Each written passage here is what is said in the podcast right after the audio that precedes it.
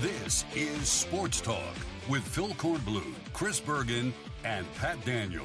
Sports Talk is heard across the state on radio affiliates of the Sports Talk Media Network and is streaming live on sportstalksc.com as well as Twitter, Facebook, and YouTube. The South Carolina Education Lottery lucky number to call in is 888 898 2525. That's 888 898 2525.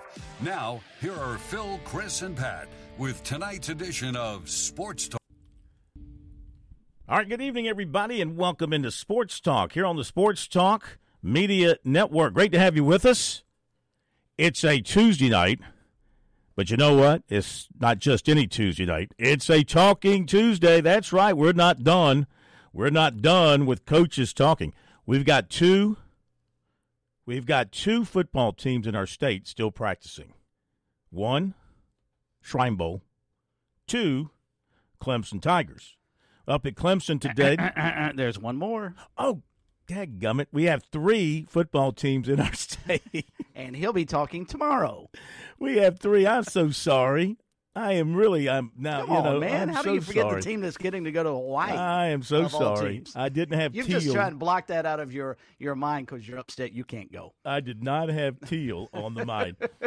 Uh, I am so sorry. Uh, yes, we have three teams in our state. We have Shrine Bowl Sandlappers, we have the Clemson Tigers, and we have the mighty, mighty Chants of Coastal Carolina. I don't know. I just going to Hawaii. I just that's not a football. That's a that's a vacation. I mean, you know, the players are thinking more vacation than they are football game, oh, right? absolutely. And they're going to have their hands full if they're not if they don't have their eyes on the game. San Jose State may run them out of the building. That's a Hmm. pretty good football team. Coastal's going to line up against uh, next Saturday. Well, I think it just depends on your mindset. Who wants to Well, win? who Who wants to be there? You know, South Carolina, many, many, many, many moons ago, went and played Hawaii.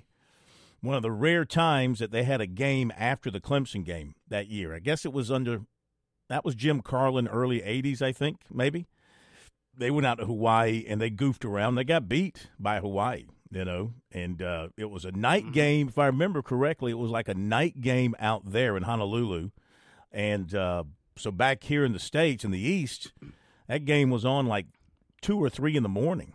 And uh, yeah, and Gamecocks messed around, lost that ball game out there in Hawaii, as they uh, they tend to do from time to time. Meantime, up at Clem, uh, beautiful, beautiful day. Temperatures were very nice. Tigers on the practice field. And uh, Dabo Swinney gave some details about things coming up. They practiced Sunday. They were off Monday for the coaches to go into deep meetings about everything, not recruiting as far as doing actual recruiting, but just deep dive into plans for the bowl game and strategizing for Kentucky. Practicing today. Tomorrow will be meetings and doing recruiting. Thursday, Friday, Saturday, I think Sunday, Monday, Tuesday, practicing, getting more physical. Today in Shells, be putting on pads uh, coming up next few days. Then take some time off. Team reconvening in Florida on Christmas Eve. And they are going to be down practicing at Fernandina Beach High School. So they're not going to be, I thought they might be at Ponte Vedra over that area, but they're going to be more north. And uh, they are going to be staying in, at, um, uh, what's the, uh, not Alameda, what is it? Um, oh, come on. What's the island right there? Right off of, uh, as you're going into uh, Duval County, crossing the Oh, I state line. know. I've got relatives down there. Yeah, yeah. But I'm really bad about this stuff. I was just thinking that Dabo Swinney's probably the only person on, on the Clemson campus that could afford to slide into uh, TPC at Sawgrass, and Yeah. all that, all that area. Well, that's where I was hoping they were going Yeah. to be. I'd made my plans uh, for that area, but no, they're going to be in the north part of Florida, though, um, and they're going to practice at Fernandina Beach. They are going to be staying. at Tybee Island? No, no, no. That's in Georgia. Not that far north. Yeah. Uh, they're going to be staying um, Amelia Island. There we go. Had to look it up. Uh, Amelia Island. Getting there Christmas Eve, practicing at Fernandina Beach High School, and that is where. So uh, we'll be there. They arrive on on Christmas Eve. We'll get there Christmas Day, and no media until Uh, they're going to let's see. Christmas Day's a Monday. They're going to practice on Tuesday, the 26th, but no media for that. And then uh, Wednesday, Thursday, couple of media sessions, and then they play on Friday. So that is the plan for Clemson. Uh, as far as any notes from Dabo Swinney today, Sheridan Jones is out at this point, dealing with a hip and migraines. Uh, something could change, but right now he's out. A Ship uh, Shipley will definitely play in the bowl game. Then he said he'll let Shipley tell the media on his own what his plans are regarding his future. Mickens is still with the team, intending to go pro, but still undecided. Antonio Williams looks great in practice. Cole Turner looks good, but he can't play. Uh, Spector is expected game. Jeadyn Lukus had surgery. He's out for about seven weeks. Brandon Strozier also had some offseason surgery, and he is out. Uh, reserve quarterback Paul Tyson is staying for another season as a student coach, but he has another year of eligibility, and he will stay in shape and keep his arm ready just in case. But it, like like Swinney said, if you if you are, are are unfortunate enough to have to go to your fourth quarterback, you're in a world of hurt. but he's going to hang around. Uh, he still believes Klubnik is um, this is a is a going to be a great quarterback for them. He's still the guy. He's excited about Vizzina. He also likes Pearman, and, because of Pearman and because Tyson is uh, coming back, they don't have to go look for a transfer quarterback. He said they're they're happy with what they've got now and what they've got coming in. Though they might look as he put it, for a high level preferred walk on at quarterback. Uh, for the recruiting class, they're going to be wrapping up. They've got one more linebacker to take. By all indications, that's going to be Bradley Shaw out of um, the Birmingham area. He hasn't announced anything, but that seems to be the, the guy that they're going to get. And one more offensive lineman, which will be the the Thurman kid when he announces on the 20th. And of course, I think they're looking at a couple of offensive linemen in the portal, John, as well. And they're evaluating some some folks there. And let's see. Um, oh, he also said that uh, when it came to the coaching changes, Lemanski Hall basically initiated that. He said Hall said he was just ready to step away from coaching. Yeah, so, he mentioned that during the uh, Gator Bowl presser. Said that was pretty much his decision as mm-hmm. much as as Dabo's. Yeah, and uh, but as far as Thomas Austin, he said that um, when he started evaluating things postseason and he looked at things and he made the phone call to Matt Luke and and I guess Matt Luke indicated he'd be willing to come. That's when he made the decision there. He said Matt Luke told him that uh, he turned down some other opportunities, but Clemson would be the one place he would like to go to. Uh, Dabo also said uh, they have no corners right now. Drafting guys to play corner uh, really hurting on uh, the corner position in terms of some depth because of their injury. So you'll see some some people there who might not ordinarily play corner, and they've had some number changes for jerseys for the bowl game. Jalyn Phillips went from 25 to 1. Shelton Lewis from 14 to 2. Olson Pat Henry from 81 to 11. Rob Billings from 21 to 14. And we'll let you hear more from Swinney coming up a little bit later on. Also, today was the day Chennis Berry was officially introduced as the new head football coach of the South Carolina State Bulldogs, coming off back to back sensational seasons at Benedict, replacing Buddy Pough, who had a great 20 year run there with the Bulldogs. You, um, you what listened in to oh the press gosh. conference. Yeah. you South Carolina State fans, if you can't get fired up for this guy, nothing's going to impress you because I've always held Mike Ayers sort of as the the the one shining example of how to be a public speaker and get people fired up. Chennis Berry may be one B.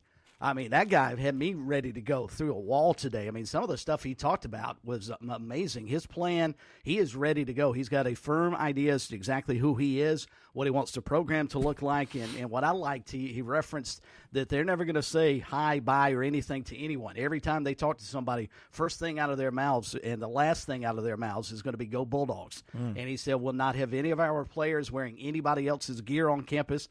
Everything is going to have the South Carolina State logo. I mean, I, I was awfully, awfully impressed with Chennis Berry today. Yeah. Well, he wants everybody to think uh, in in one way, and that is the Bulldog way. Mm-hmm. And I mean, he steps into a situation where you're replacing one legendary coach in a school that has a great tradition of producing uh, outstanding coaches and outstanding players. If they give him the support, they certainly need to do some things with their facilities to dress it up and take it to the next level um, for uh, for FCS and MEAC competition. If they give him that kind of financial support, I don't have any doubt he'll find the players and you know basically uh, he can coach. You know we've seen yes. that uh, year in and year out. We'll see what he does with the staff and um, how many of the Benedict coaches come with him, who he retains from state, et cetera, et cetera. But uh, from all indications, uh, he's an excellent coach and uh, will get it done there at South Carolina State. All right, so what else we got tonight? We'll hear from uh, Coach Berry. We'll hear from Dabo Swinney. And, uh, oh, a lot of recruiting. We'll update things there. Of course, uh, things continue to swirl in the Portal John world. we'll fill you in on what we know there.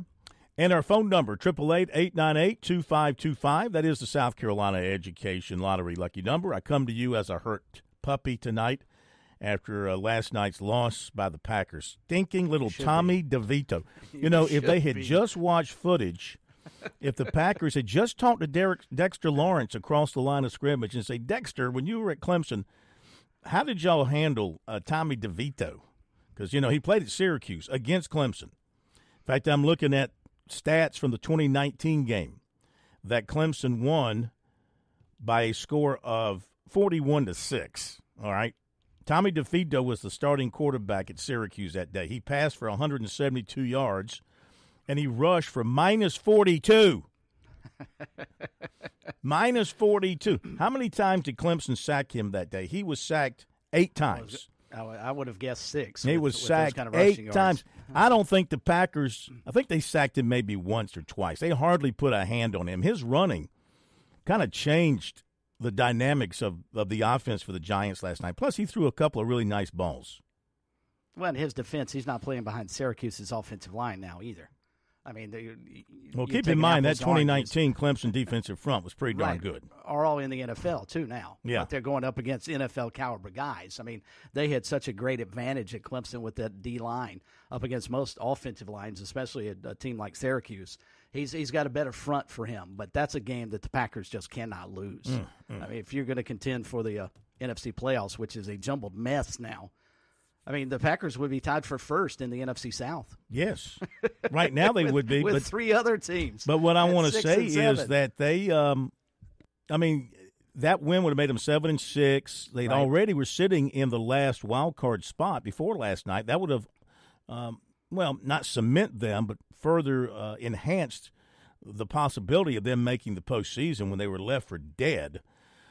That was a bummer. Just going to say that was a bummer. Let's move on. Our poll question of the this? week. How about this? Now I want to do the, poll NFL, question of the week. Let me slide this in real quick, though.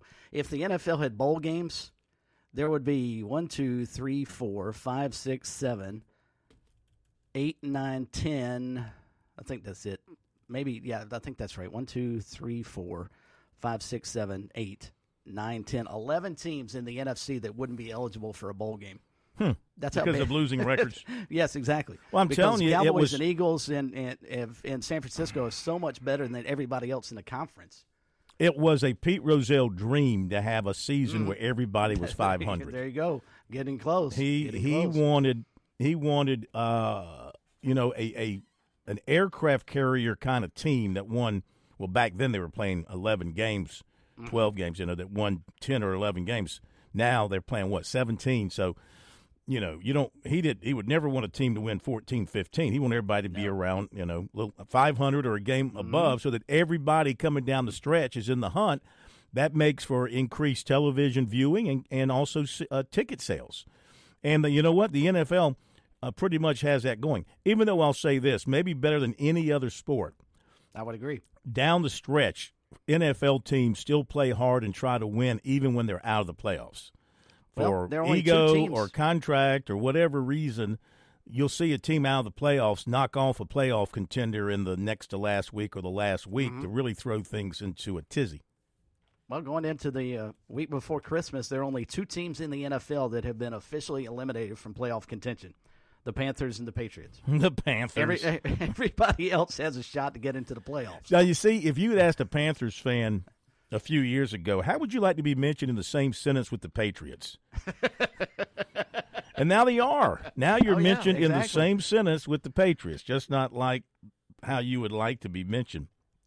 Uh, all right. Um, oh, did we have a. Beamer commitment alert go out today? We did just a little bit before we went on the air today. I see that he was. Uh, he's been up in the Virginia, Maryland area today. So I think the two. This will be the third. So the other two have been accounted for to this point. So uh, let me just think off the top of my head who it might be. Of course, it could be any of the kids that uh, came in for the visits, the transfers this past weekend. Most of them they want.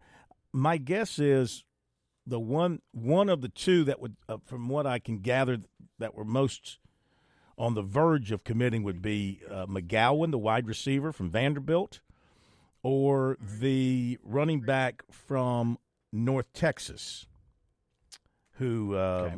came in for an official visit this past weekend. I've got to look him up here, but McGowan would make a lot of sense. You know his uh, his quarterback, one of his quarterbacks, was in for a visit today in South Carolina. That's all that.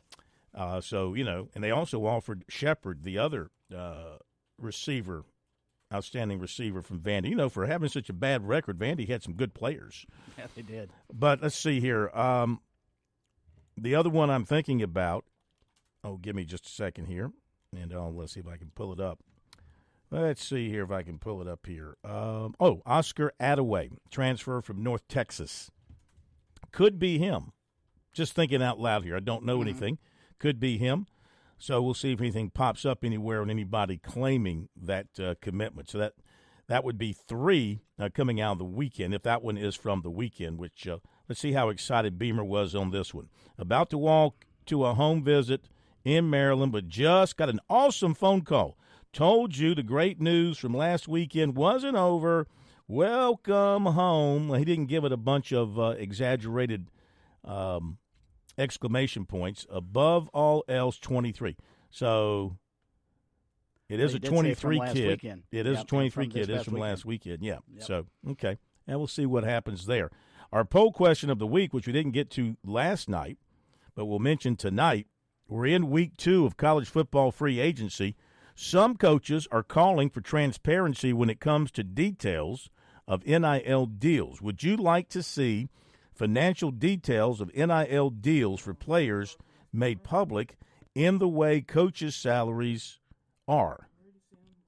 And we've had um, 322 votes. 93.5% say yes. They want details. 93.5%. What do you think? Until they're employees of the universities, I say no. I mean, these are private individuals. I, I get it. There's money coming in from potentially public uh, entities, but for the most part, it's private donations too. I just, I'm, I'm not in favor of financial details coming out for college kids working in, in school, even though they're now pros working in school. But yeah, no, until they're until they're actual employees of the university. Now, one thing I would like to see maybe change the, the tenor of it a little bit is how much money is South Carolina putting into its NIL, all told? How much money is Clemson putting into its NIL? Give us an idea. I don't mm-hmm. necessarily care how much money they were paying Spencer Rattler or going to pay, you know, whomever. They bring mm-hmm. in Jared Brown, mm-hmm. that type of thing. But I would like to see what kind of uh, pot they're pulling from. I mean, if South Carolina is giving out, you know, two, three million dollars in NIL, and the University of Texas is giving out twenty-two million dollars in NIL, I, I just don't see how that's ever going to work and be on an even plane, even in, the same league. Well, that's a good point. Now, we do, you know, annually we get a database, we get a report. I think it's usually USA Today that reports on the athletic department budget for the Yeah. schools, for each public school. And so, you know, you can see what Texas has in their budget and what they're spending because they spend every penny of it, right?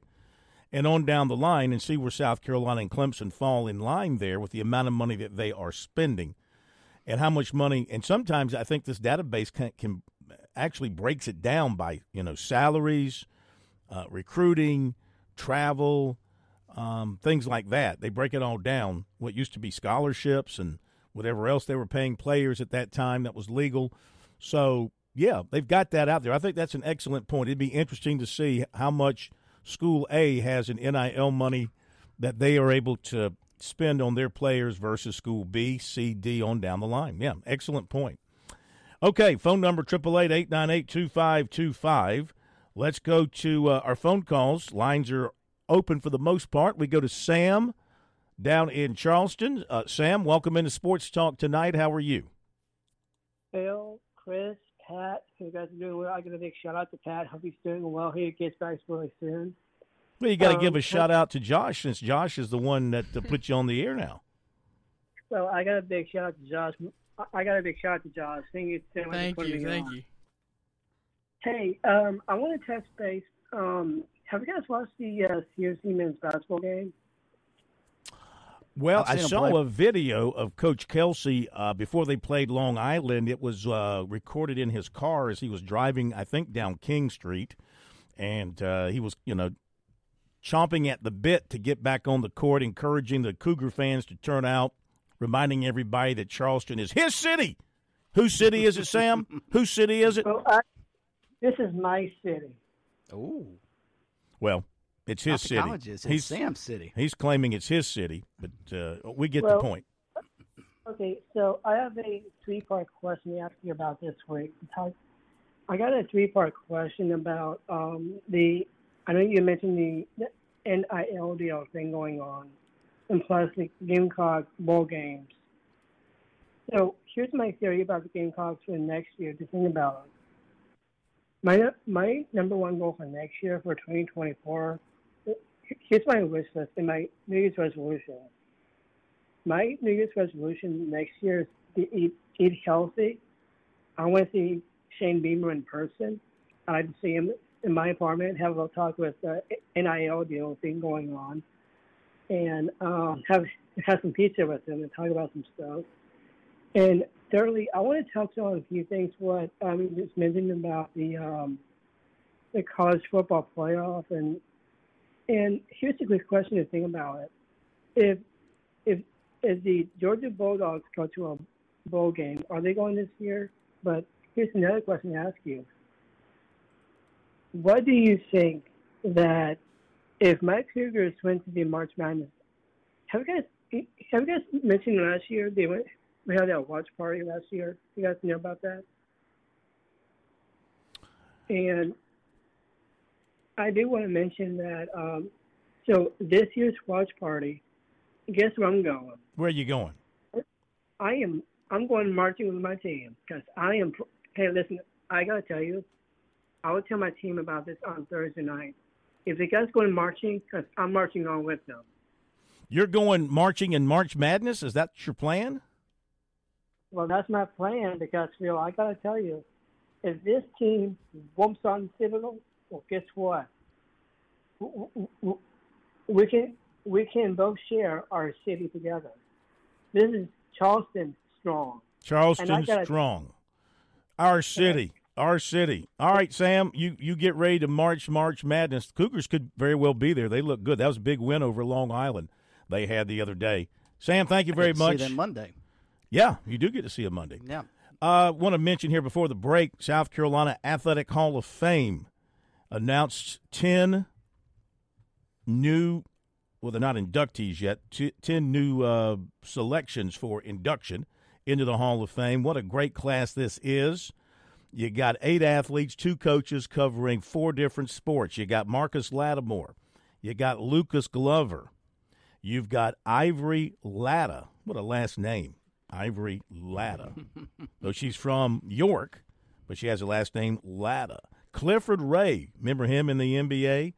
Tyler Thigpen, the first quarterback at Coastal Carolina. I mean, number one, number the first quarterback. Horry yeah, Banks, um, Anthony Johnson, Jack Leggett, and uh, Allison Feaster, and William Partlow. So there you go. That is the class, and it is a great class and uh, you reach a certain point in life where you remember now most of the people that are going into these Hall of Fame because you covered them, you watched them, and now it rings true when they get selected for a Hall of Fame. We'll talk more about this after the break. Be right back.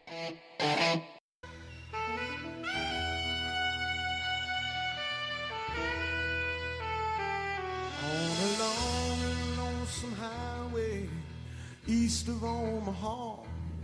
You can listen to the engine moaning out his one note song. Okay, welcome back, everybody. It is Sports Talk here on the Sports Talk Media Network.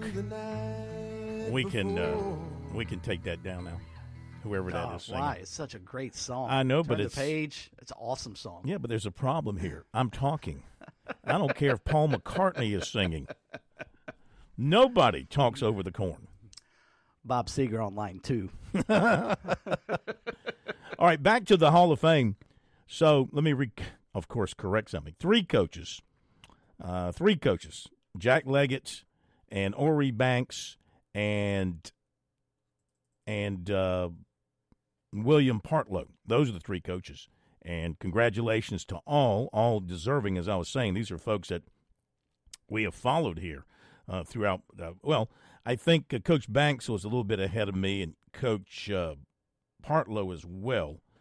But uh, everybody else, you know, well, Clifford Ray. I think Clifford Ray was gone before I came along. Uh, but I did remember following him in the in the NBA, uh, primarily with the the the uh, Warriors, and I want to say he played for the Bulls. Yeah, yeah. In fact, he was drafted by the Bulls in '71, so he was way ahead of me.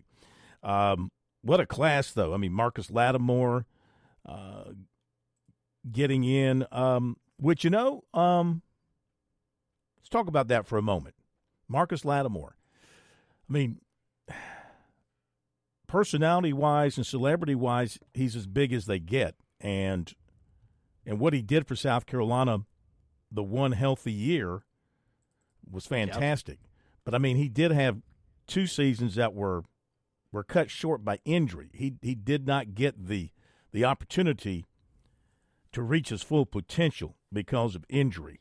So, I guess you know this is something not so much based on statistics that he uh, produced because those were limited because of the injuries, but I guess maybe just the the magnitude of his his of his presence on the USC USC team and the rallying point and the fact that he he truly became uh, a fan favorite around SEC stadiums because of his his demeanor and his sportsmanship and just the way he treated people. No doubt. I mean, he's he's a better person than he was a football player. And also, if you want to throw in the stats, maybe he gets into the Hall of Fame based solely on his high school numbers. No, that's true. Because uh, yeah, the job yeah. he did at Burns, I mean, he was amazing uh, back up at Burns. But yeah, no, I think the one season where he helped the Gamecocks win the SEC East and the potential that's the problem. You you see a, a, player like this and it doesn't happen often but there are certain players you look and say man what could have been? Different scenario obviously but Len Bias is one that always comes to mind. What could have been had he not passed away before he was able to step on the floor with the celtics? I mean what could have been for marcus lattimore in the nfl had he stayed healthy and how good could the uh, gamecocks have been hmm. those couple of seasons had he stayed healthy? I was at both those games too. I was at the game at mississippi state where he was um, really should not have gotten hurt. If I remember correctly, he was going after a fumble that I don't think it was of his making. Um, it may have picked up a fumble or was trying to go back and cover a fumble and got rolled over and hurt his knee there. Then, of course, the the horrible injury against Tennessee yeah, that, that basically gruesome. ended his career. That was whew, that one was gruesome.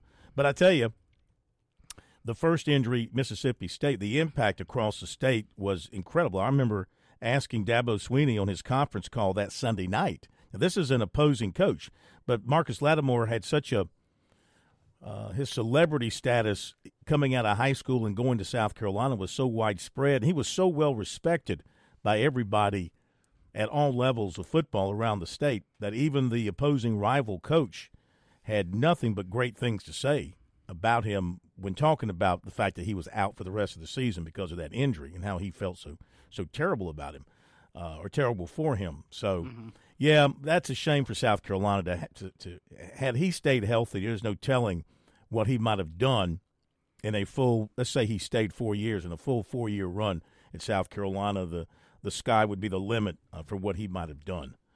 But it will be fun. You know, he's um he's gone out to Oregon. He's had a very interesting path. I can't wait to hear his story when he comes in for the induction ceremonies in May. I mean, uh, he's been coaching high school ball in Oregon, and I mean he. I, I, I think he has spent uh, maybe some time overseas. He's kind of gone the Aaron Rodgers route of deep thinking. Yeah. You know what no, I mean? No doubt, no doubt. Yeah, Sitting out in the woods and, uh, I mean, living. I'm not saying living in the woods or Mm-hmm. living in the forest, but he's he's become a, a very kind of deep thinker, kind of a philosopher type. I think trying to help people too. I think his goal in life is to um, reach out and help as many people as he can touch. Maybe using football as his platform and maybe his vehicle for doing so, but also not being defined strictly as a football player. Right.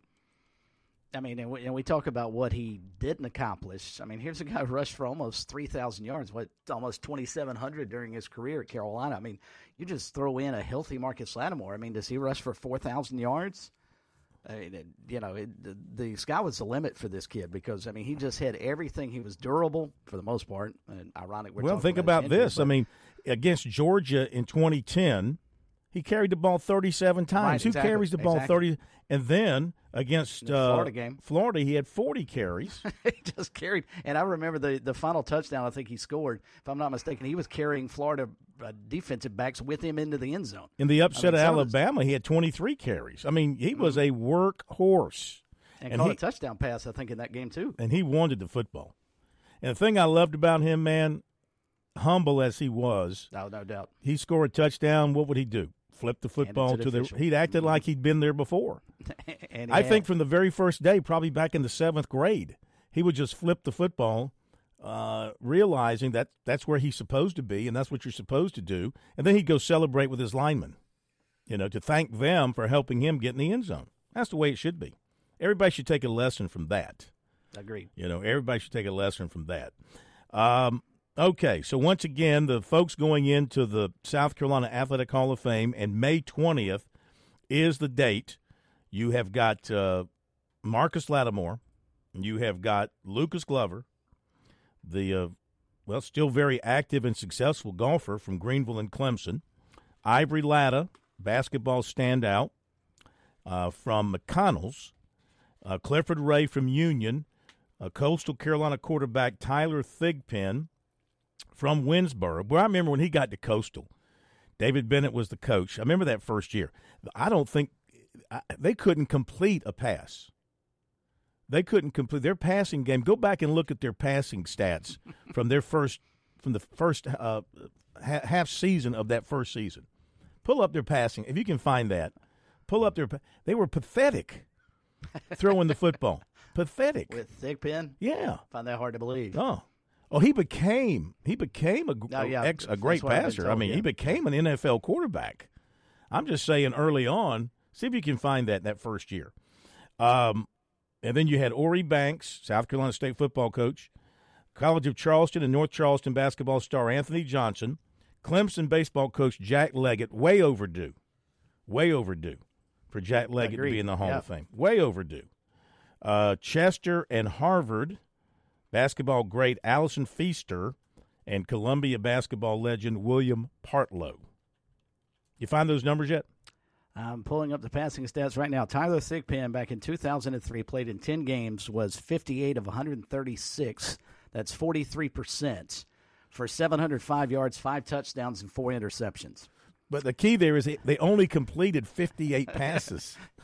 Yeah, the because- well, that was his starter. Uh, Ren McKinnon was his backup. He completed 33. Neither one of them close to being over 50% passers. For the season, they were 91 of 215 and had twice as many interceptions as they did touchdowns. So Yeah. you remember that spot on. Yeah, they they had just remember laughing about it with David later on about how you know, but look how far and how well coached they were and how far they came in two or three more. Go now, go if you can pull it up. Look at the passing numbers the next year and the next year. And, and Well, I'm going to I'm going to 05 now when they were 9 and 2. Mhm. and Thigpen was had a passer rating of 118 He was 133 of 246, 11 touchdowns, six interceptions, completed 54% of his passes, and threw for almost 1,600 yards. Quite a big improvement. no doubt. That's what coaching does, right? Yeah. And it got better and better. Obviously, he Mm-hmm. made it to the league. All right. Uh, phone number 888-898-2525. Let's go to Rodney in Mount Pleasant. Next with us here on Sports Talk. Rodney, good to have you with us. Welcome in. Good evening, gentlemen. How are you today? Terrific. How you doing? Oh, I'm ecstatic. Um, I know um, it was mentioned as far as that, you know, our Bulldog supporters um, should be ready to, you know, run through a wall. However, the case, the thing that I want to ask is um, the same way how the, the largest schools are. I want to know how many other people that haven't matriculated um, or are not friends, I guess, so to speak, will be willing to, to join on the, the bandwagon, or or do we want to have a do a wait and see? Um, I think it was last week when I called when you know we first got word that um, he was going to be the the candidate. Um, but the key thing that I have to do, and don't take it personally, but it's just in general the, the term that I'm pretty sure you're aware of, lazy journalism. And unfortunately, Coach Berry um, has uh, used the, the same situation. There was a coach between Coach Jeffries and Coach Pough. I was at SC State when uh, Coach Dennis Thomas um, showed up there. Mm-hmm. He only got to coach three years, but when you come between two legends, for people who don't know any better, it seems like the headlines that I saw written um, the past 35 years or however the case, these two great giants, um, you know, were at SC State. And I know what's real, but unfortunately, I'm pretty sure I'm not telling you anything new when the person who's just Joe Blow or, or Jenny Blow for that matter Mm. reads the headlines, they may just believe what they see and, and it's not true. So I don't think anybody is trying to slight um, Commissioner Thomas, but he was at, at state and unfortunately he didn't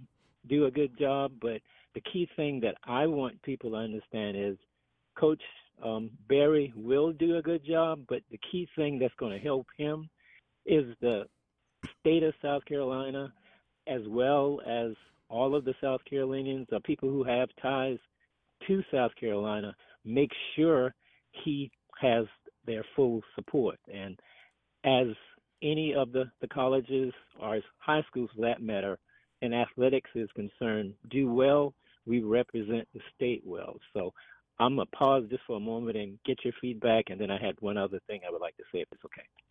Well, feedback is you're exactly right. I mean, he's an excellent uh, coach, came up through the ranks as an assistant coach, proved himself as a head coach at Benedict, which uh, obviously is not an easy place to win and win big. Their program was just reinstituted a few years ago, and he took no, no, it over. Not Benedict. Well, I mean, when I say a few years ago, I'm I'm talking maybe what 10, 15 years ago. Facetious. Correct. Yeah, Correct. I'm, I didn't mean like two or three years ago. I mean 10, 15 years ago. Yeah, and they went through some coaches.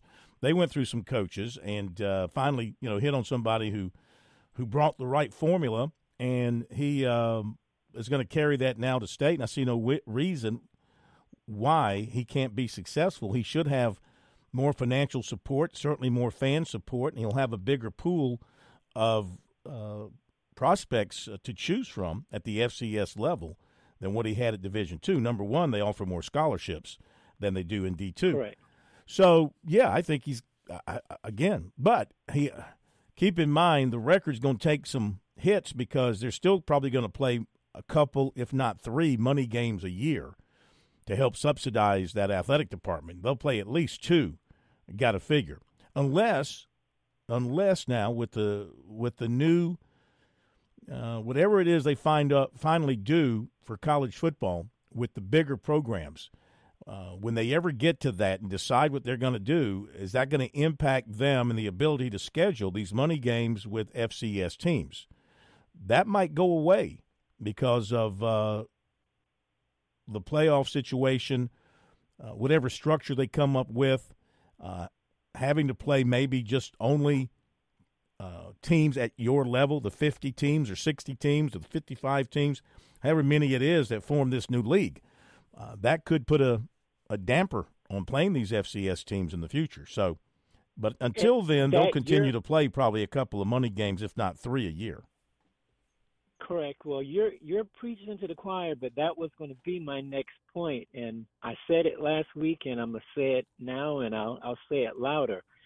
It doesn't take a, a lot to raise the money on your own. Um, I'm pretty sure um, I've heard it down here. I'm calling from the, the Charleston area and heard it while I was living in, in Columbia. The Citadel, the Wa- and Wofford may not necessarily want to play us because they're pretty much saying, well, our schedule is already tough because we have so many schools we play in the Southern Conference, and we do want to try to have a winning season. But the same way how this past weekend, where you have the Army, Navy, rah rah, you know, this is pure football. I can't understand why, unless it gets some prodding, that SC State and the Citadel play at minimum every other year. All it takes is people collectively, just in the state alone, to put your money where your mouth is. Say, I'll pay the ticket up front to have it. If we have over 5 million people in this state, the stadium doesn't have to hold that many. So it's, it's not rocket science. If we keep the money right here, you're not having that much a travel but the thing is, you have to have the commitment to see the FCS level and the teams that can represent the state well do it. Yeah. So I would rather not have us play all of the, the big schools, but the key thing is it can be done. I'll get back in touch with you. I appreciate yep the uh, chance to, to talk. Thank you very day. much. Yeah, appreciate you. I'm not a big fan. I know you're not, Chris. A big fan of the the Power Fives playing these FCS schools. Um, no. Simply because the games are 99% of the time non competitive blowouts. Right. I mean, I know the money goes to those schools, it helps them. Everybody talks about Appalachian beating Michigan and, well, South Carolina losing to the Citadel and et cetera. Those are few I mean, happens, and far yeah, between. Exactly. Exactly. I hate those it games, to be so honest with you. Yeah, yep. I'm not a big fan. And quite frankly, if the uh, the team's are going to have to start putting more money into the uh, transfer portal and NIL. That might be another reason you see those uh, money games go away. Good point. Be back after this break. Don't go away. We're with Major Billy Downer of the Department of Natural Resources. Major Downer, let's say I'm out in the woods or I'm on the water and I need to reach a DNR agent. How do I do that? Operation Game Thief, Phil. It's been around 30 plus years. You can call us at our 24 hour hotline any time of day, 1 800 922 5431. To report wildlife violations or to get help if you're in trouble in the woods or on the water, call us at Operation Game Thief, 1 800 922 5431. Your home is where your memories live. It's where you laugh and where you love. We understand the importance of the valuables under your roof, tangible and intangible alike. So no matter what's around the corner, we'll be there, offering you and your family the support that's made Farm Bureau Insurance a trusted name for nearly 70 years. You deserve more. You deserve a promise. Learn more at scfbins.com. Call me, Alex Satterfield, at 803 749 9171 for all of your Midlands insurance needs. Discover holiday magic with Founders Federal Credit Union. Now through December 31st, make your holiday shopping merry and bright with our special 7.99 APR rate on select holiday purchases made with your Founders credit card. You need to hurry though. This rate will be gone as fast as the holidays. Visit foundersfcu.com slash cc to save big this holiday season. Call 1-800-845-1614 for details about credit costs and terms.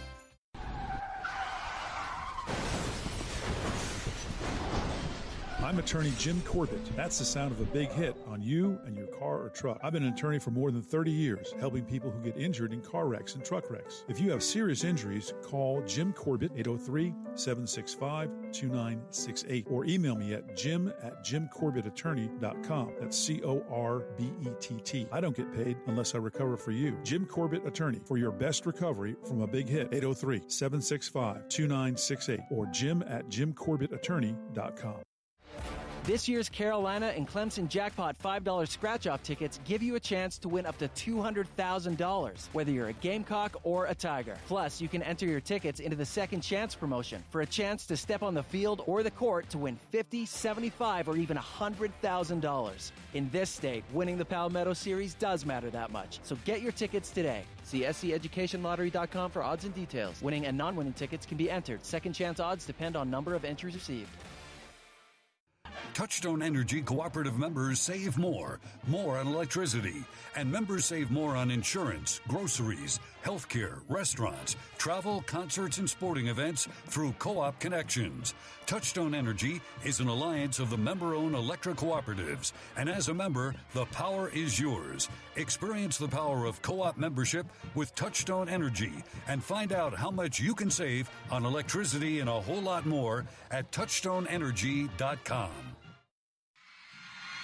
I want you to want me.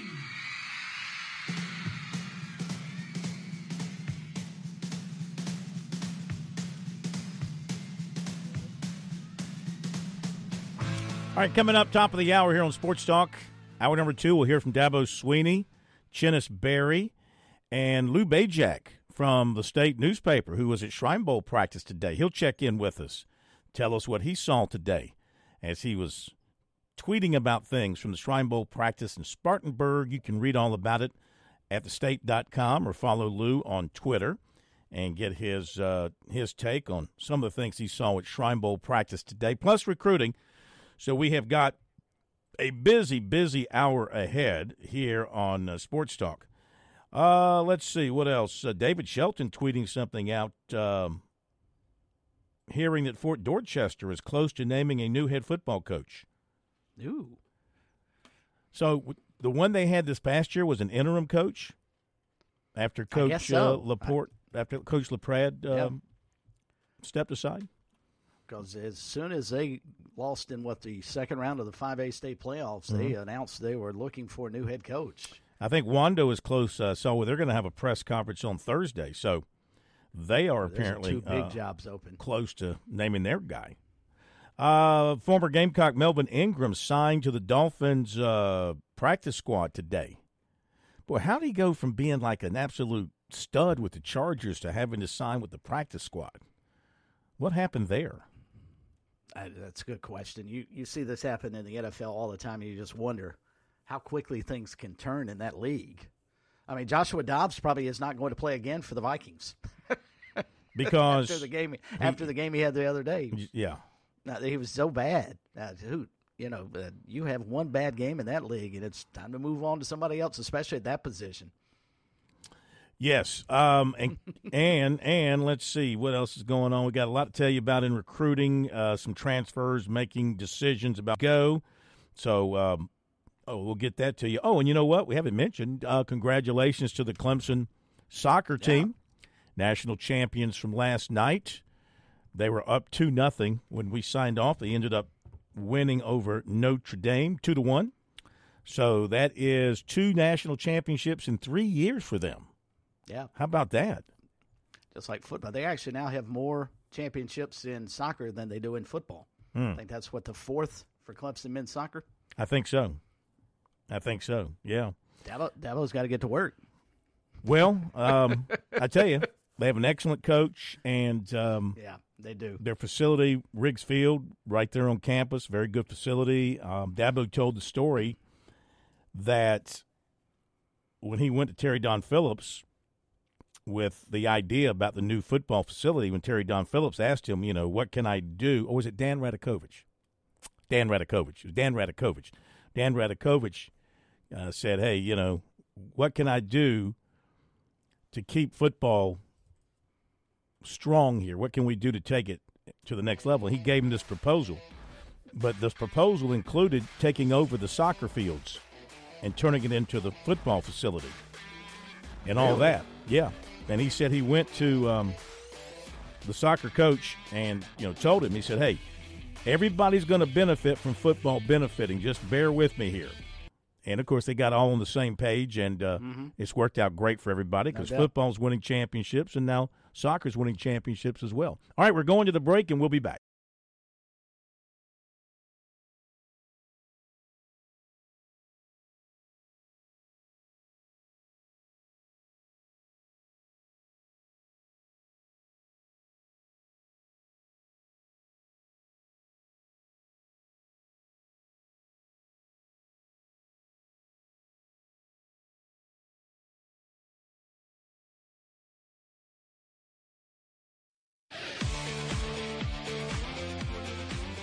Welcome back to Sports Talk on the Sports Talk Media Network.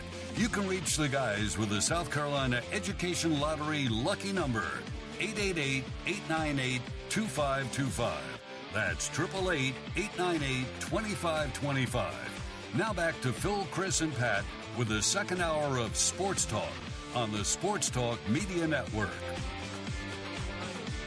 Okay, we're back. Sports Talk, Sports Talk Media Network. Talking Tuesday, Phil Kornblut, Chris Bergen, Josh Cohen with you as we come to you from Columbia, the Point Radio, our flagship station, as well as the Bergie Palace.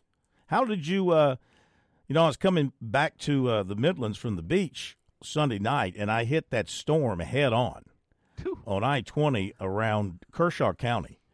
And I mean, it. I went from like, you know, I'm sitting back chilling, had my little finger on the steering wheel, you know, Mhm. playing a little uh, hip hop in the old stereo system there. You know what I mean? Chilling. All of a sudden, man, I got hit by about a 50 mile an hour gust of wind. no, I'm kidding about the finger, the one finger on the steering wheel. But uh, I mean, it was like bam, like I got hit by a freight train. Um, and then it was like rough there for about 10 minutes. I thought I was like in Kansas looking for Dorothy.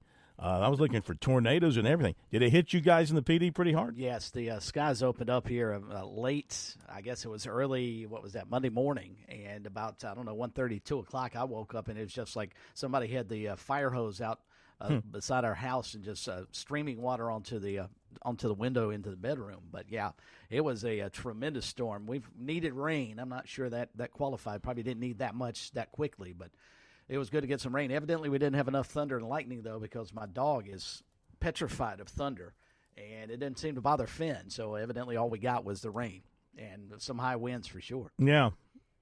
That was a quick passing storm for sure. And then it was, Yes, of course, was. and the temperature, it was like 66 at the start, and it dropped down to about 49 yeah, no doubt. by the time I drove through it. So that was a that was obviously a cold front for you meteorologists out there. A cold front was uh, moving through the state at that time.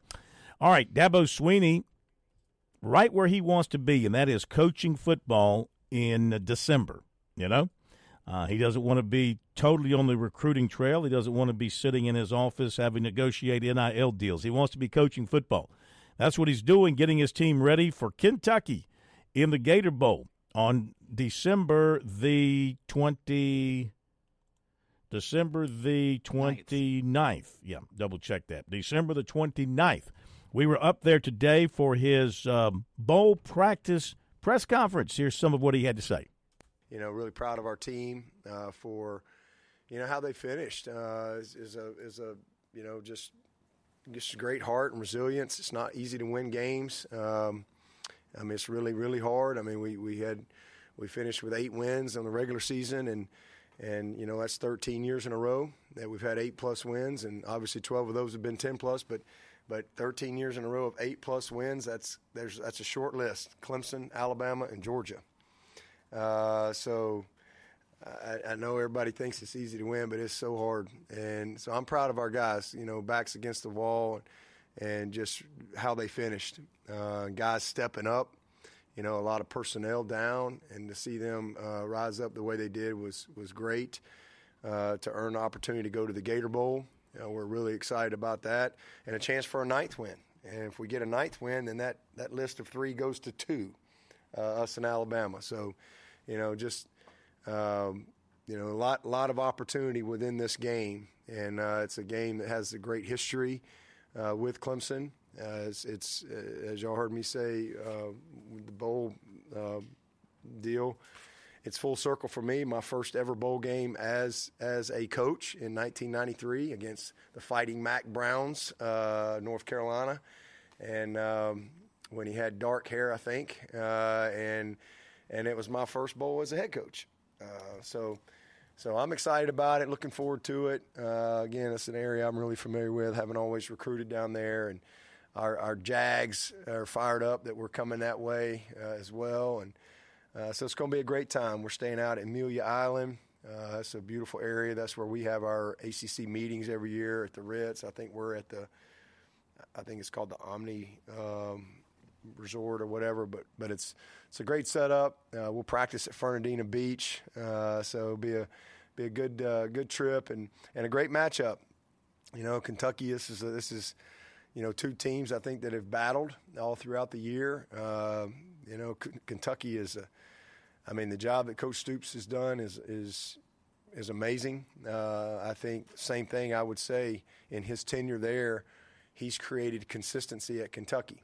Uh, I think that that is is um, you know not always been the case, and he's come in and he's taken that program, and he has created consistency, and he's created a mentality and a toughness, uh, and the, and man, they're they've won massive games, and they've been in position to win uh, at the highest level. So, um, you know, I just I just can't say enough about the job that he's done, and they got good personnel, and I think I think all their dudes are playing. I think some of them were not going to play, and then all of a sudden now they're going to play. Uh, so I think a lot of those guys understand this stage and the opportunity that they have, and uh, so it's a really good matchup. I mean, offensively, they're very experienced up front. This is a this is a bunch of big dudes that have played a lot of ball, and they they're built to run it. Uh, that back is a great player. He leads the SEC in touchdowns. I think he's second in the SEC in receiving yards. You know, so they so they get it to him a lot of ways. He's a really really good player. Uh, six, seven, and nine. They're three receivers. They spread the ball out. Leary, we we know a lot about Leary. Obviously, we've seen him a bunch. He's a he's a very good football player as well, and uh, he's taking care of the ball for him this year. You know, he's done a good job with that. Um, so, ironically, got a chance to really kind of study him, uh, uh, even though I wasn't really studying them. Uh, getting ready for South Carolina you know, got a chance to, to be familiar with them as, as we started our preparation. Um, but it's a good football team, a lot of shifts, motions, you know, uh, but again, built to run it. And they're going to challenge you physically, so you, you better be ready for that. And I think every game they've won this year, I think they've averaged 150 yards or more rushing. So it starts right there. Um, and uh, you know we've been a we've been a really good postseason team around here all the way back. We've had I think that's a, I think we've had 12 postseason wins, and that's in 12 years in a row. I think that's a college football record, uh, and uh, so we got a chance to break our own record, you know, with with a postseason win. But we've been a good postseason team because, you know, we've been ready in the trenches. It's hard. It's hard to win postseason games. You're talking about championship games, playoff games, bowl games. You know, you don't win these type of games if you're not ready in the trenches. You just don't. Uh, simple as that. And um, you know that's where this game that's that's where this game will, will, be won and lost for sure. That and and you know for for this team in particular, you know uh, winning that turnover margin. It's been critical uh, for this team, and we've had four good wins in a row, and we've won the margin in all four of them, and that's made the difference. Uh, so that's what this one's going to come down to, and and uh, so excited about our preparation defensively. They got dudes. I like. I mean, really good linebackers, very good up front. That zero is a monster. He's I don't know six six three fifty uh, something like that. I mean, he's a he's a he is a big strong man, and uh, their their best corner uh, wasn't going to play, and now he's going to play. So uh, they got they kind of got all hands on deck over there. So we got to we we're down a few guys, uh, but we got what we got, and we're going to get ready and and uh, see if we can go have a, a, great matchup on the 29th. And hopefully we'll have a great crowd there, a great turnout. Uh, again, not too far, um, and uh, hopefully, you know, again, just just a, a, great environment for the Tigers because uh, I'm sure Kentucky will have a great crowd that'll travel as well. And ACC, SEC matchup, you know, all that stuff. So be a lot of fun. Uh, so good team, return guys. You know, Sevens. I think he's had t- taken a couple to the house, a couple touchdowns. So it's a team that's that's committed in all three phases, and uh, we got to be ready. Uh, practice wise, uh, we got started Sunday night, and we've been on the road, planes, trains, automobiles, a lot going on. Um, and um, so I got started Sunday night, and then uh, yesterday was just a full all day and night staff day for us, uh, just to really just not have any recruiting and just be here, and no practice. Guys had finals, and so today uh, practice, finals, recruiting for us tonight. Uh, tomorrow all day recruiting. Uh, players got finals all day, and then we'll practice and recruit Thursday, Friday, Saturday, Sunday and that'll kind of be our schedule. Sunday it'll be it'll go dead period uh, or quiet, and then it, we can't be off the road. And then uh, Monday it's completely dead, and so we'll practice through Tuesday. Uh, we'll give the players a, a couple days off. We'll have we'll be here through the twentieth, signing day, all that stuff, and then um, uh, we'll, we'll, get down there. Staff's got to be there on the twenty third. Uh, team has to be there by the 24th, and we'll kind of have a normal week when we get there. We'll have practice that night uh, on the 24th. Be like a Monday, Christmas Day. Wake up, have a big Christmas celebration. Santa will come. Hopefully, everybody will be be nice and not naughty and get a stocking and some gifts. Uh, hood, you won't make the list. Uh, I already know. And uh, then we'll put on full pads and go have a good tough Tuesday practice uh, at Fernandina Beach. And so have a good week of prep. And so that's uh, that's kind of our state of Clemson, if you will, uh, right now as far as our schedule and all that stuff. I know you guys will be out a couple days, and I guess I'll see see most of y'all next Wednesday.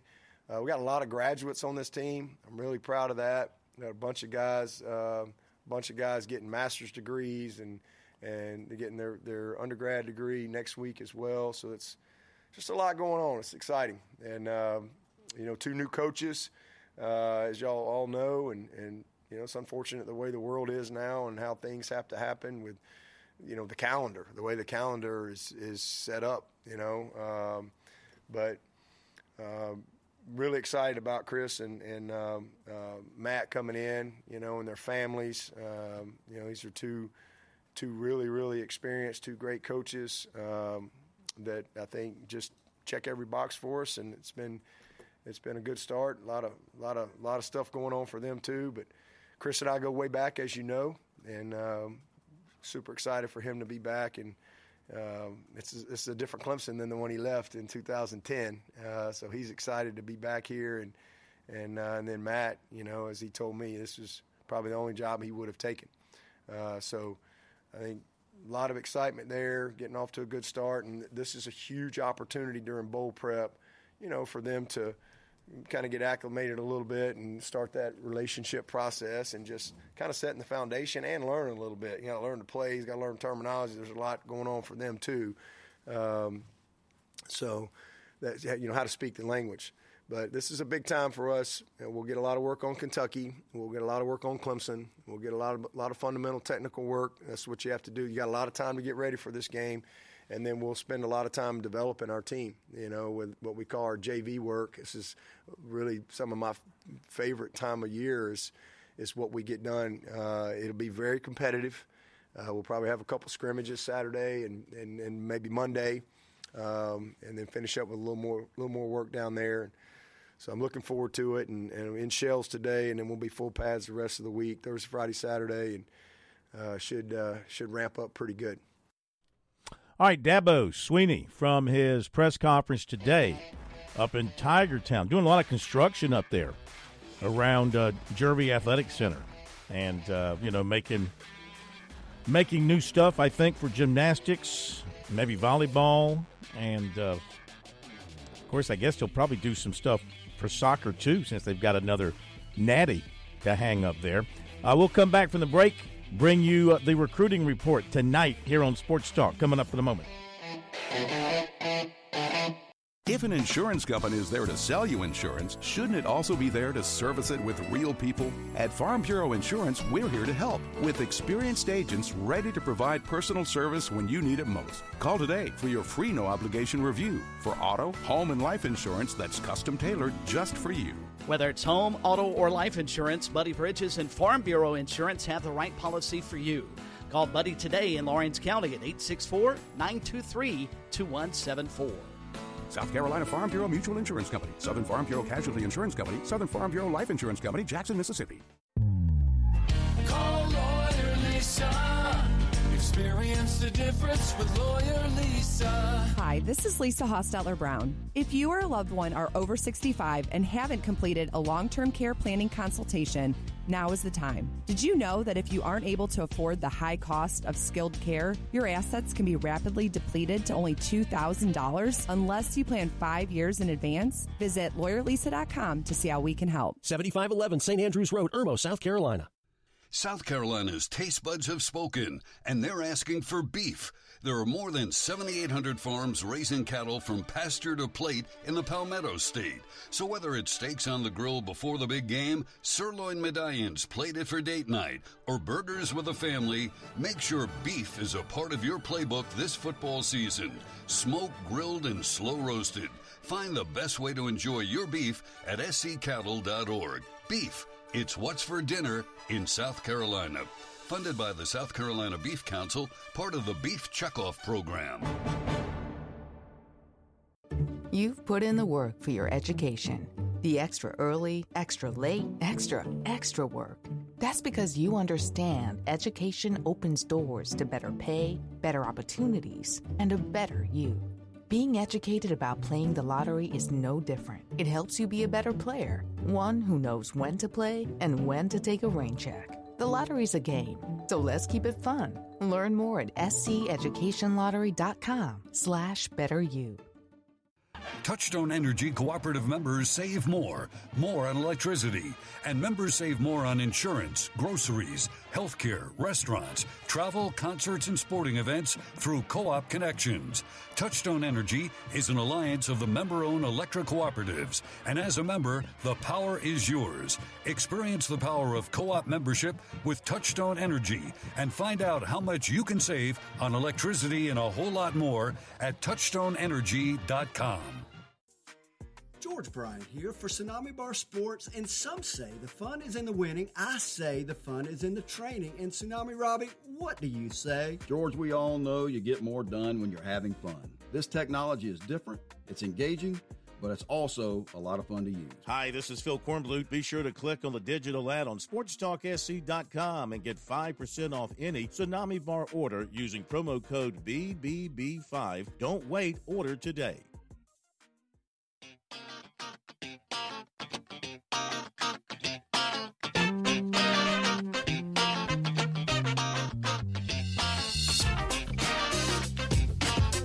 All right, coming up, Lou Bezjak from the state on the Shrine Bowl.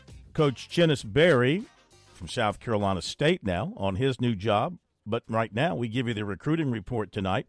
That is brought to you by Seawells. And uh, Seawells, of course, with things coming up here in the winter months. Do people get married in the winter? If you do, Sure. yeah. I mean, it's a little cold, but if you've got plans You for know, a some winter people wedding, actually like the cold weather, Phil. name me one. Me. Oh, I see. I'm still in. Short, I'm in my golf shirts. I wear these as long as humanly possible without jackets. I go as long as I can. You're like Tom Knotts. You're going to always wear shorts on the sidelines, That's right. regardless of the weather. That's right. But if you've got something that recall uh, calls for the best in catering in the winter, even, or maybe you're making plans for the spring or the summer, just make that one phone call to Seawells, talk to Cal, and let him help you plan it out. 803 771 7385. 803 771 7385. SeawellsCateringSC.com. Hey, you got plans for lunch tomorrow? If you don't, plan to go to Seawells for the daily luncheon buffet. You're going to surprise me and have the menu for tomorrow? I've got it right here. You're- Thanksgiving tomorrow. But did, did Pat did, is, did Pat send you a memo to say make sure you do the daily No, buffet uh, update? Both nights when you've started talking recruiting, I just pulled up the, the menu, and tomorrow is carved turkey with cornbread dressing, southern fried chicken, pulled pork, and as Pat would say, local farm fresh vegetables, fruits, salad, and dessert, and a lot of gravy. A lot of gravy. All that at Seawells tomorrow, 11 to 2, 14 bucks. Don't miss it. You'll only be uh, disappointing yourself. Indeed. All right, to uh, recruiting, variety of notes for you. Vanderbilt quarterback transfer A.J. Swann visiting South Carolina today, according to 247 Sports. Not sure if that's official or unofficial. He had some good moments. He had a couple of 300 plus passing yards. He also had some injuries. I'm just wondering why South Carolina would want to take a quarterback out of the portal, why they would even consider that when you consider that you got LaNorris Sellers coming back. Uh, you got uh, Dante Reno coming in. Um, Veteran voice in the locker room, maybe. yeah, maybe so. And I guess uh, clearly, I mean, LaNorris Sellers is the guy going into the spring, right? I mean, he's the guy to beat for that job. So maybe they're they're thinking we'll bring somebody who's played in the SEC for a while, just as a, for lack of a better term, a, a more mature voice in the room. Yeah, possible. Of course, they they look they lost you know Gauthier uh, to transfer. He's headed out. Uh, oh, Doty, and don't right? forget Doty. You got Doty Yeah. back, uh, and Bailey's gone. You got Doty, uh, and you got Sellers, and you got Dante Reno. Yeah, I guess I guess probably another one wouldn't hurt, uh, especially somebody with SEC experience. So Right, maybe we've answered our own question there. All right, onward. Transfer tight end Brady Hunt of Ball State said today he will take an official visit to South Carolina this weekend. Of course, they missed on another transfer tight end target yesterday, committed to Virginia. USC missed. See, this is where they've got to um, they got to make it happen. They missed on an offensive line transfer target. Jerquan Scott committed to Ole Miss, transferring from Southern Miss to Ole Miss, Hattiesburg to Oxford. Uh, as I mentioned, USC transfer target tight end Tyler Neville of Harvard committed to Virginia. He was at USC last weekend. Pittsburgh transfer defensive tackle DeAndre Jules, 6'3", 310, uh, is supposedly at South Carolina for an official visit starting today. Made an official visit to Florida last weekend. Safety Gerald Kilgore transferred Tennessee Tech, who was at USC last weekend, confirmed last night his plans to uh, make his other official visits. Florida A and uh, uh, F, Florida Atlantic, uh, beginning tomorrow, and then West Virginia this weekend. Clemson target shorter transfer offensive tackle Alan Heron committed last night to Penn State. So that's a miss for the Tigers. Former Duke quarterback Riley Leonard going to Notre Dame. Florida State's going to host DJ Uiagalelei for a visit this weekend. Source told uh, them. 247 Please- Sports. Please sign with them. I think it'd be such a great story to see Florida State and uh, Clemson go head to head next year with Well- DJ on the other sideline. You know what that would mean, probably. Florida State at Clemson, Labor Day night, Death Valley. Yeah, but it would be No, would be Tallahassee, Tallahassee, I'm Yeah, sorry. They- they were death- Tallahassee, but you're Yeah. right. Very possible. Clemson at Florida State, Labor Day night, Tallahassee. TV would be all over that. Oh, don't you know it? Klubnik against DJ. Mm. Vanderbilt transfer receiver Will Shepard, who has a USC offer, was offered by Miami and Southern Cal. 2025 cornerback Cam Strong of TL Hanna was at Clemson today. USC top 12 with 2025 linebacker Mantrez Walker, Buford, Georgia. The others are Arkansas, Stanford, Michigan, Tennessee, Louisville, LSU, Penn State, Miami, Colorado, Missouri, and Ole Miss. Colorado, by the way, has taken seven transfer offensive linemen so far. Who do you think wanted those more, Deion or his son? Ooh. Dad, go buy me some linemen. Please. By the way, I I was heartbroken to see where Deion and his uh, wife or girlfriend broke up. Heartbroken. Oh. Yeah, they announced that. They still love each other, and you know they have a kid or two, and um, very sad. But he is dating a model now, so that's okay. He's all right. He's Deion. Yeah. Uh, Wake Forest safety A.J. Williams is transferring to Coastal Carolina. And let's see what else here that I haven't mentioned. Did that, did that. Uh, we did that. Mentioned that. Uh, talked about that. Uh, running back Anthony Carey of Tampa, who visited USC unofficially in November, made an official visit to Georgia Tech last weekend. And Miami transfer quarterback Tyler Van Dyke has committed to Wisconsin. Wisconsin. Thrown for about 7,500 yards and 54 touchdowns. Not bad. Yeah. No. So going to uh, the Big Ten to play at Wisconsin. There you go uh, for uh, your recruiting report tonight here on Sports Talk. Brought to you by Seawells. The um, Attorney General in the state of Florida, Ashley Moody, announced today she's launching an investigation into the College Football Playoff Selection Committee over the decision to leave Florida State out of the top four. The FBI will be visiting each of the committee members. no, that's my. I added that. That's not true. But don't be surprised if it happens. Morning raids at all the homes of the uh, committee members. Wow. We'll be back after this break. something better to do with their lives. Come on.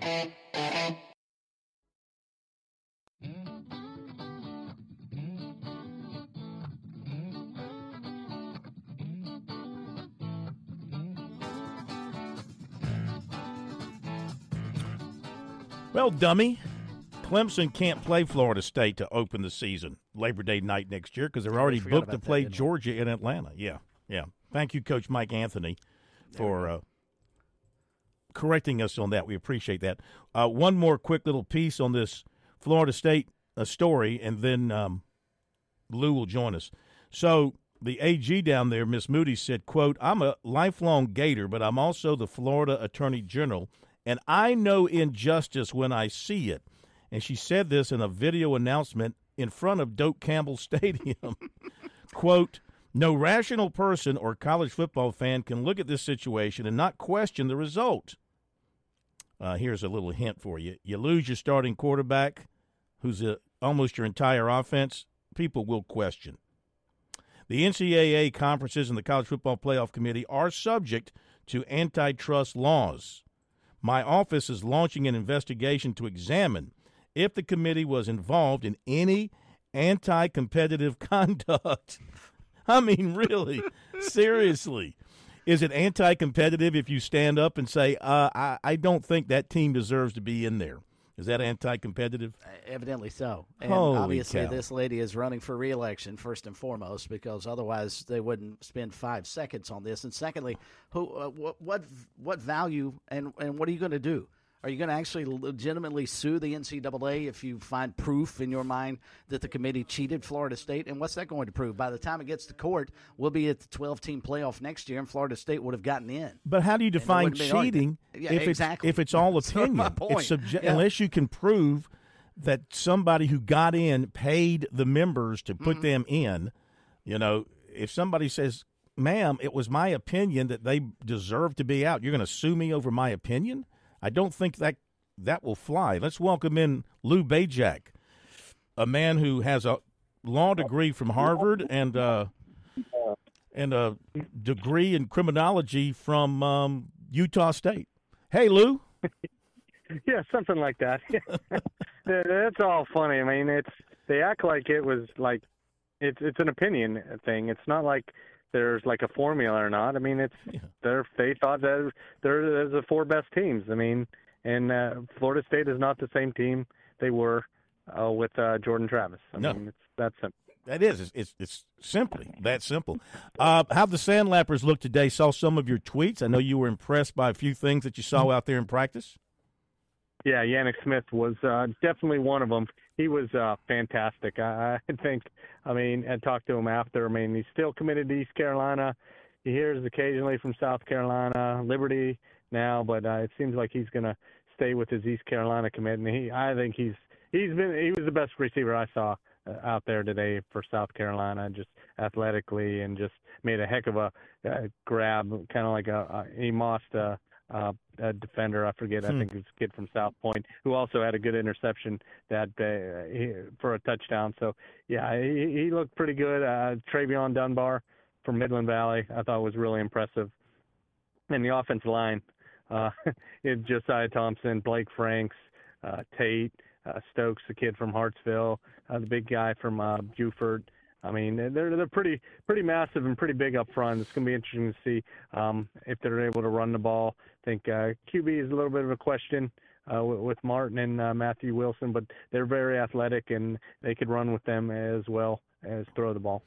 I mean, can Dunbar do anything in this game to convince Swinney and Beamer that he's worthy of an offer? Because I mean, throughout his career, his numbers are off the charts, and we've got people screaming that this guy deserves a look, deserves something more than a PWO offer.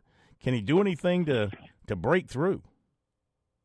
I, I don't think so because I, I think his mind's set where he wants to go, and uh, you might see that soon. Uh, all indications. So what what he said, um, uh, he told Jordan Kay after um, one of our reporters after.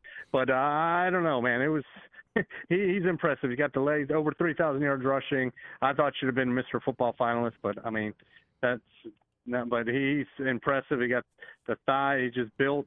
Um, I, I still don't know why he hasn't had an offer, but I mean, he wherever he goes, I think he's gonna he's gonna shine. And then who knows? Maybe in a couple of years, the way things are, uh, trans uh, circle back towards this way. So you never know. But yeah, he's definitely impressive. And uh, as long with uh, Turbo Richard. Richards and uh, Deshaun Reeder. It's a pretty pretty good uh, backfield for, for South Carolina for Saturday. Is there reason to be worried? You mentioned the quarterbacks. Is there reason to be worried about the quarterback situation, about the quarterback play? No, I mean just, I mean just, no, I don't think so. It's just, I mean, uh, it was, I mean, Martin. I like Javion Martin a lot, and Matthew Wilson's committed to App, and they're good. I mean, just I think the the better quarterbacks in the state this year were juniors. To be honest, I mean, if so, but I, I think they'll be already. I think they'll uh, be good, and uh, it'll be interesting to see how they uh, move the ball against North Carolina. I briefly watched them a little bit. Uh, they're a little bit bigger as far as quarterback wise and stuff. Um, usually are because you get more guys to choose from. But I think South Carolina has a good game plan. Chad Leapart uh, run run the offense, working the quarterbacks. Uh, I think it'll be a fun. Um, fun matchup on Saturday. Yeah, it it was a year where the state was kind of devoid of marquee uh, quarterbacks from a recruiting and reputation standpoint. There was no LaNorris Sellers coming through this year. No. How the defense look to Next you? Next year, though. Oh yeah. What's yeah. that? How the defense look to you? It, it looked good. I mean, they got guys flying the ball. I like the kid from White Knoll, Jaden Kimball. Um, the guys, the two guys from Silver Bluff, uh, Boyd, and forget the other guy's name. I think one's Boyd's going to Georgia Tech, and um, teammates also committed somewhere. They, they mm-hmm. looked really good on the front. Um, and uh, secondary is pretty good. Like I said, I think they picked off three or four passes uh, in between the two practices. So yeah, I think uh, defensively they'll be able to match up uh, with North Carolina pretty well, speed wise as well. Going back to quarterbacks, I'm just seeing a tweet here from Riley Staten from well many places, but most recently Gaffney. Uh, he's going to be announcing December 19th his college choice. And uh, I mean, here's, I mean, he didn't make either one of the All Star teams. I'm a little surprised about that, I guess. Yeah, uh, you would think maybe the North South. I forget who, who the North quarterback. Trying to draw in a blank with who, who the North quarterback was. Uh, backs were last week. Um, but yeah, he, he had a really good year for Gaffney. Uh, play played with Gray and uh, forget where else he started. His Greenville. Career. He was at he Greenville. Was Greenville for well, a short he was time. at Greenville for a semester. Yeah. Yeah. Um, just for the spring. But yeah, he had a good year for Gaffney. It'll be interesting to see where he goes and uh, how, how he develops uh, in college and uh, what the future holds for him. What did you see watching um, installation today and? What the uh, offensive coaches are trying to do? What what kind of uh, does it look like they're going to try to be a run, a run heavy offense, or of course, you know, Coach, uh, you know, Coach Farmer likes to throw the ball. He's he's made his reputation at Calhoun County throwing the football. Yeah, they, spread them out four wide, but uh, they also uh, got the ball in the receiver's hands, like on, on jet sweeps, and uh, they uh, used Will Young, who's uh, Brookland Cayce's quarterback, but is playing receiver this week. They used him uh, several times, getting him the ball, and yeah, a lot of short passes um, to, to Braylon Staley. Uh, they they went deeper with Smith, he's um, kind of the deep threat. But yeah, they had they definitely have uh they're, going to spread them out, and then I think a lot of jet sweeps, maybe some uh, bubble screens to to get things going and uh, get the offense trying trying to go that way, and then open things up. Uh, I think later uh, later on in, in the game. Did Staley impress you from uh, what you got to see from him? Yeah, he's definitely got speed in that, and uh, I think um, I just talked to him after, see if I know. I know he already. I mean, had the ceremony last week, and but he still he still had South Carolina as a home, home visit um, last week as well. But um, just just it was interesting to see how him and uh, Quaysheed Scott, who also looked good, who's going to Kentucky, just yeah. uh, Gamecocks were in a little bit late, but I mean uh, they still they still um, considered them for sure, but uh, they they stuck with Tennessee and uh, Kentucky. So we'll, this this day and age, if you don't get them right now, you might get them on the rebound. Yeah, and that's a, that's the thing. You build those relationships. You never know. A year or two from now, coaching changes, and then that would happen, and then you'd be in that. You got that starting spot with them. Um, that's why you, offer a lot of kids, and you try to build as many relationships as you can because you never know what's gonna when it's gonna circle around uh, back towards your way. Did you get a chance to put your eyes on the North Carolina team at all? Uh, briefly, uh, a little bit. Uh, like I said, size wise, quarterback wise, it's uh, it was a little bit different. Hmm. They're a little bit bigger, and uh, I know they got some playmakers. Uh, I don't think the quarterback from Weddington was there. Um, they won a state championship. I think he's going to Georgia, Georgia Southern. I saw him play earlier this year against um, uh, Dutch Fork. He, he's really good, and it should be. I mean, they're going to have the athletes. I mean, like I said, the big, bigger state to choose from, bigger uh, amount of pool. But uh, South Carolina's done well lately, and uh, I like the the speed. Uh, like I said, on D, especially on defense, they're flying to the ball pretty well today. Are you going back up for another practice, or this it? No, this is it. Uh, see, I think they're only practicing once tomorrow. They're only, they're not practicing in the morning, and then I think the other two were not open. Plus, I mean, uh, I got to see a lot today. I mean, we're at two two full practices today, and uh, uh, it was definitely a good good good to see, and also good to catch up with some of the coaches that were up there watching their players and uh, uh, today. Good, good. Well, everybody can find your stuff at thestate.com. Also, can follow you on Twitter, and to throw that handle out there again, real quick. Uh, Lou at the state. Lou at the state. If you're not following him, you're stupid. You should be. Yeah, you're just absolutely stupid. Lou, thank you, my man, and uh, we'll Thanks, talk Phil. to you Thanks, soon. Chris. Appreciate, Appreciate you. it. Yep. Appreciate you, Lou. Scoop. Appreciate that. All right, over in Orangeburg today, Chris, we had the announcement official of Chennis Berry as a new football coach of the Bulldogs. Quite impressive press conference that uh, SC State put on earlier this afternoon to introduce not only their, their new football coach, but also their new AD, who is a South Carolina State alum coming back to run the athletic department. But Chennis Berry stole the show. There's no question. This is a guy who's been, it, it appears, has been priming the pump, sort of getting ready for an opportunity like this. And you could tell uh, just in the 20 or so minutes that he spoke. We won't have all of it. It's up on our website, sportstalksc.com. But you can tell he's a fiery guy and ready to go, and he is already starting to bleed red and blue. And here's a bit of what Chennis Berry had to say to fire up the crowd this afternoon in Orangeburg. You know, I believe when you get an opportunity like this, and this kind of how I look at life, the opportunity of a lifetime only lasts a lifetime of the opportunity. And the opportunity is right now. That's no opportunity wasted. This opportunity that was given to me, I'm so excited about it because I won't waste that opportunity. If the good Lord bless me with the opportunity to be the head football coach at South Carolina State University, a storied program, I'm going to hit the ground running and make sure that I do all I can do to make it better than it was before I found it. So I'm super excited about it. My why? Why am I in this profession? Coaching is a ministry. It really is a ministry. It's a ministry because we have an opportunity to be in front of 100 plus young men every single day, not the pulpit on Sundays, but every single day. They have an opportunity to be in front of young men, impacting their lives every day. So how we speak, how we talk, our energy, all that matters.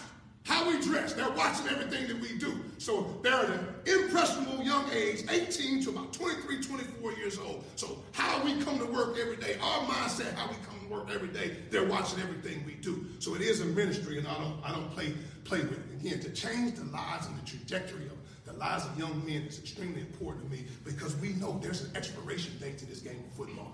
This game is going to end one day, and I want to make sure that I'm preparing young men to be ready for this game that we call life. Because one day they'll be fathers, there'll be husbands, there'll be leaders in the community, and I want to make sure, as the leader of the program, because I believe in leading from the front, that I want to make sure that every man that touches our program, every female, whether it be a support staff or whatever it may be, that we impact their lives in a special way. So that's the vision of how I'll go. So again, when I see a young man, I go, go to a high school and I start seeing a young man, I have to visualize what I see him to be four to five years from now. As he matriculates to get his degree at South Carolina State University, I got to be able to visualize. So again, treat a man as he is, he will be. But treat a man as he can be, he will become. I have to be able to get it out of him, something that he may not see in himself. It's my job and my coaching staff job is to get it out of him. So I'm big on Uh, uh, uh, developing young men. All right, man. You know, when, when, you look at this whole deal, just the future of of the young people that we're entrusted with. Man doesn't decide his future; he decides his habits, and his habits decide his future. Everything that they do every day prepares them for this future that they're going to have, because they'll be leaders in this community and in this game of life. Just the philosophy of the program. Every day, our mission in our program will be to chase A's, B's, C's, and D's. Okay, well, what are that? C's and D's. Well, A's and B's non-negotiable in the classroom. A's and B's. We will hold a standard. Every young man in our program, we're going to strive every day to be the best we can be in the classroom as well. And we're going to shoot for A's and B's. C's are championships, and that's plural. Championships. Okay, I believe in winning. Winning on the field and winning off the field. C's are championships and D's are degrees. All right? A's, B's, C's, and D's, that's what we're going to go for every single day, making sure our young men fall in love with that process of chasing A's, B's, championships, and degrees. That won't change, and that's what we'll be all about. All right? And, and it's big for me, you know, when we come up with the cardinal principles or the core values of South Carolina State University football. We're going to fall in love with the process, and we're going to understand that adversity is going to strike in young men life. Okay, as fathers, as husbands, adversity strikes every day. Every day is not sunshine. Some days there'll be rain. And you're going to have to find from the pit of your soul to be able to dig deep when adversity strikes. So that's an acronym that we'll go by. It'll be on the back of the weight room t-shirts, plastered all over the weight room, locker room. It's about dig deep when adversity strikes. But that D is discipline. Have discipline in everything that you do. On and off the field. Out. That's your integrity. That's who you are. That's your character when nobody else is watching. Who will you be? Jesus, God. I don't run from it. I don't choose their God for form, but we're going to put God first in this program. Deep dedication. You got to be dedicated to be a student athlete. You got to get up, you got to go to practice, you got to go to class, you got to go study hall, you got to go to meetings. All right? You got to be a student athlete. All right? In order to do that, you got to be dedicated. E, effort. Effort. Everything you do, as the head football coach leading from the front, everything that I do, we're going to give amazing effort in all that we do. And then you got to go execute.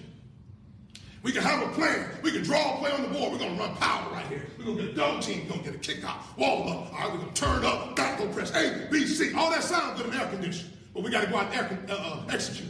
And also, at the end of the day, in life, all our young men, they're going to have aspirations. Oh, when I grew up, I'm going to have this beautiful wife. I'm going to have a house on the hill, boat on the land, this great life. But guess what? Sound good. Got to go execute. All right, that's what it's all about, execution and P pride. Pride is a man first. See, all the young men that we'll, we'll have, have an opportunity to be in their life, they're going to carry their daddy's last name first. Okay, so they better have pride in who they are as a man first. And then they better have bulldog pride. Everything they do is all about pride. All right, I'm big on pride, and you got to have that. So you got to dig deep when adversity strikes. One and no mindset. People say, well, Coach, where you come up with this one and no mindset? Well, one and no mindset kind of goes from this book that we ran as a football team, and we'll read it here at South Carolina State University as well, called Care One. It talks about surrendering the outcome and falling in love with the process, the journey of becoming great. Everybody wants championships, right? We all want to win. We all want this great season. But guess what? You got to fall in love with the journey, weight room, the grind, the study, the study hall, all the things that it takes to be great. Fall in love with the process. So don't worry about the end goal. Don't worry about because we know we visualize seeing ourselves in the celebration ball real, real soon. But at the end of the day, we got to fall in love and go one and zero every day and win the day. And those days turn into days, to weeks, to weeks, to months, months turn into the year. Then you build up and you have a great, great football season. But anyway, at the end of the day, we're gonna fall in love with a one and zero mindset of fall in love with being great each and every day. Ownership. Ownership, man. I tell you what, ownership in this program, every time we wear these colors, all right, every time that we, we step out, all right, the logo never comes off. All right, so we're going to strive to create an atmosphere that, that, that just cultivates the sense of pride amongst our team. All right, when we speak, people gonna think we're crazy as a football team, and it's gonna start transcending to the to the campus all over. We're not gonna say hi, we're not gonna say bye. We're gonna say go Bulldogs. Go Bulldogs. Everything we say hi, bye is go dogs. Now I might turn it into go dogs, but it's gonna be all about go Bulldogs. Mindset. We won't walk around the campus with anybody else's apparel on. It's gonna be all about go Bulldogs. That's what it's all about. That's how we'll say hi. That's how we'll say bye. What? Whoa. Amazing, huh? Oh my gosh. I want some of what he's drinking. Exactly. I thought it was awesome. Yeah, that I is. really you did. talk about unbridled, unlimited energy and passion. Man, if that's how he addresses his players, hmm, they'll be pretty fired up, and he'll be bringing in some an, an infusion of excitement and energy to that program uh, with with that kind of uh, I don't know with with that kind of uh, attitude and, and and that kind of um, approach to coaching. It's yeah. a word.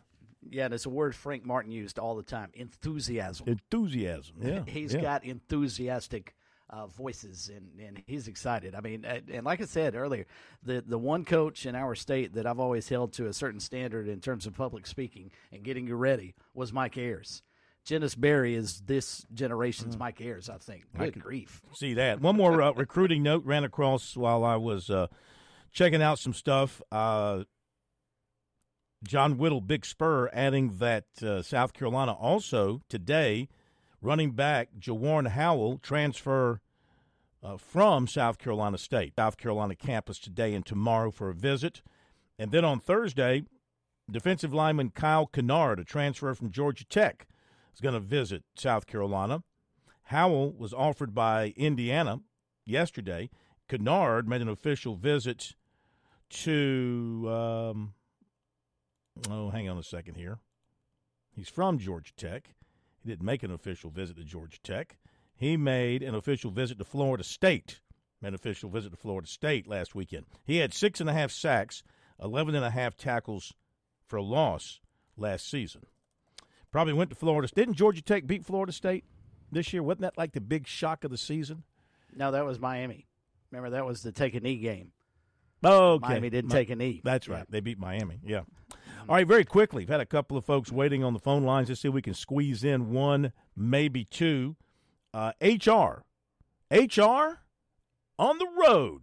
What's up, HR? Good to hear from you again. I thought maybe you had left the country or was forced to leave the Man, country. Man, I've I've been in Louisville since Friday at noon. Man, you sound like it. That was a long weekend because normally the, the finals are on Sunday, and it was on Monday night. How many times did you know if you've stop on the Bourbon Trail, going up, coming back? Well, that, that was what I called to tell you about.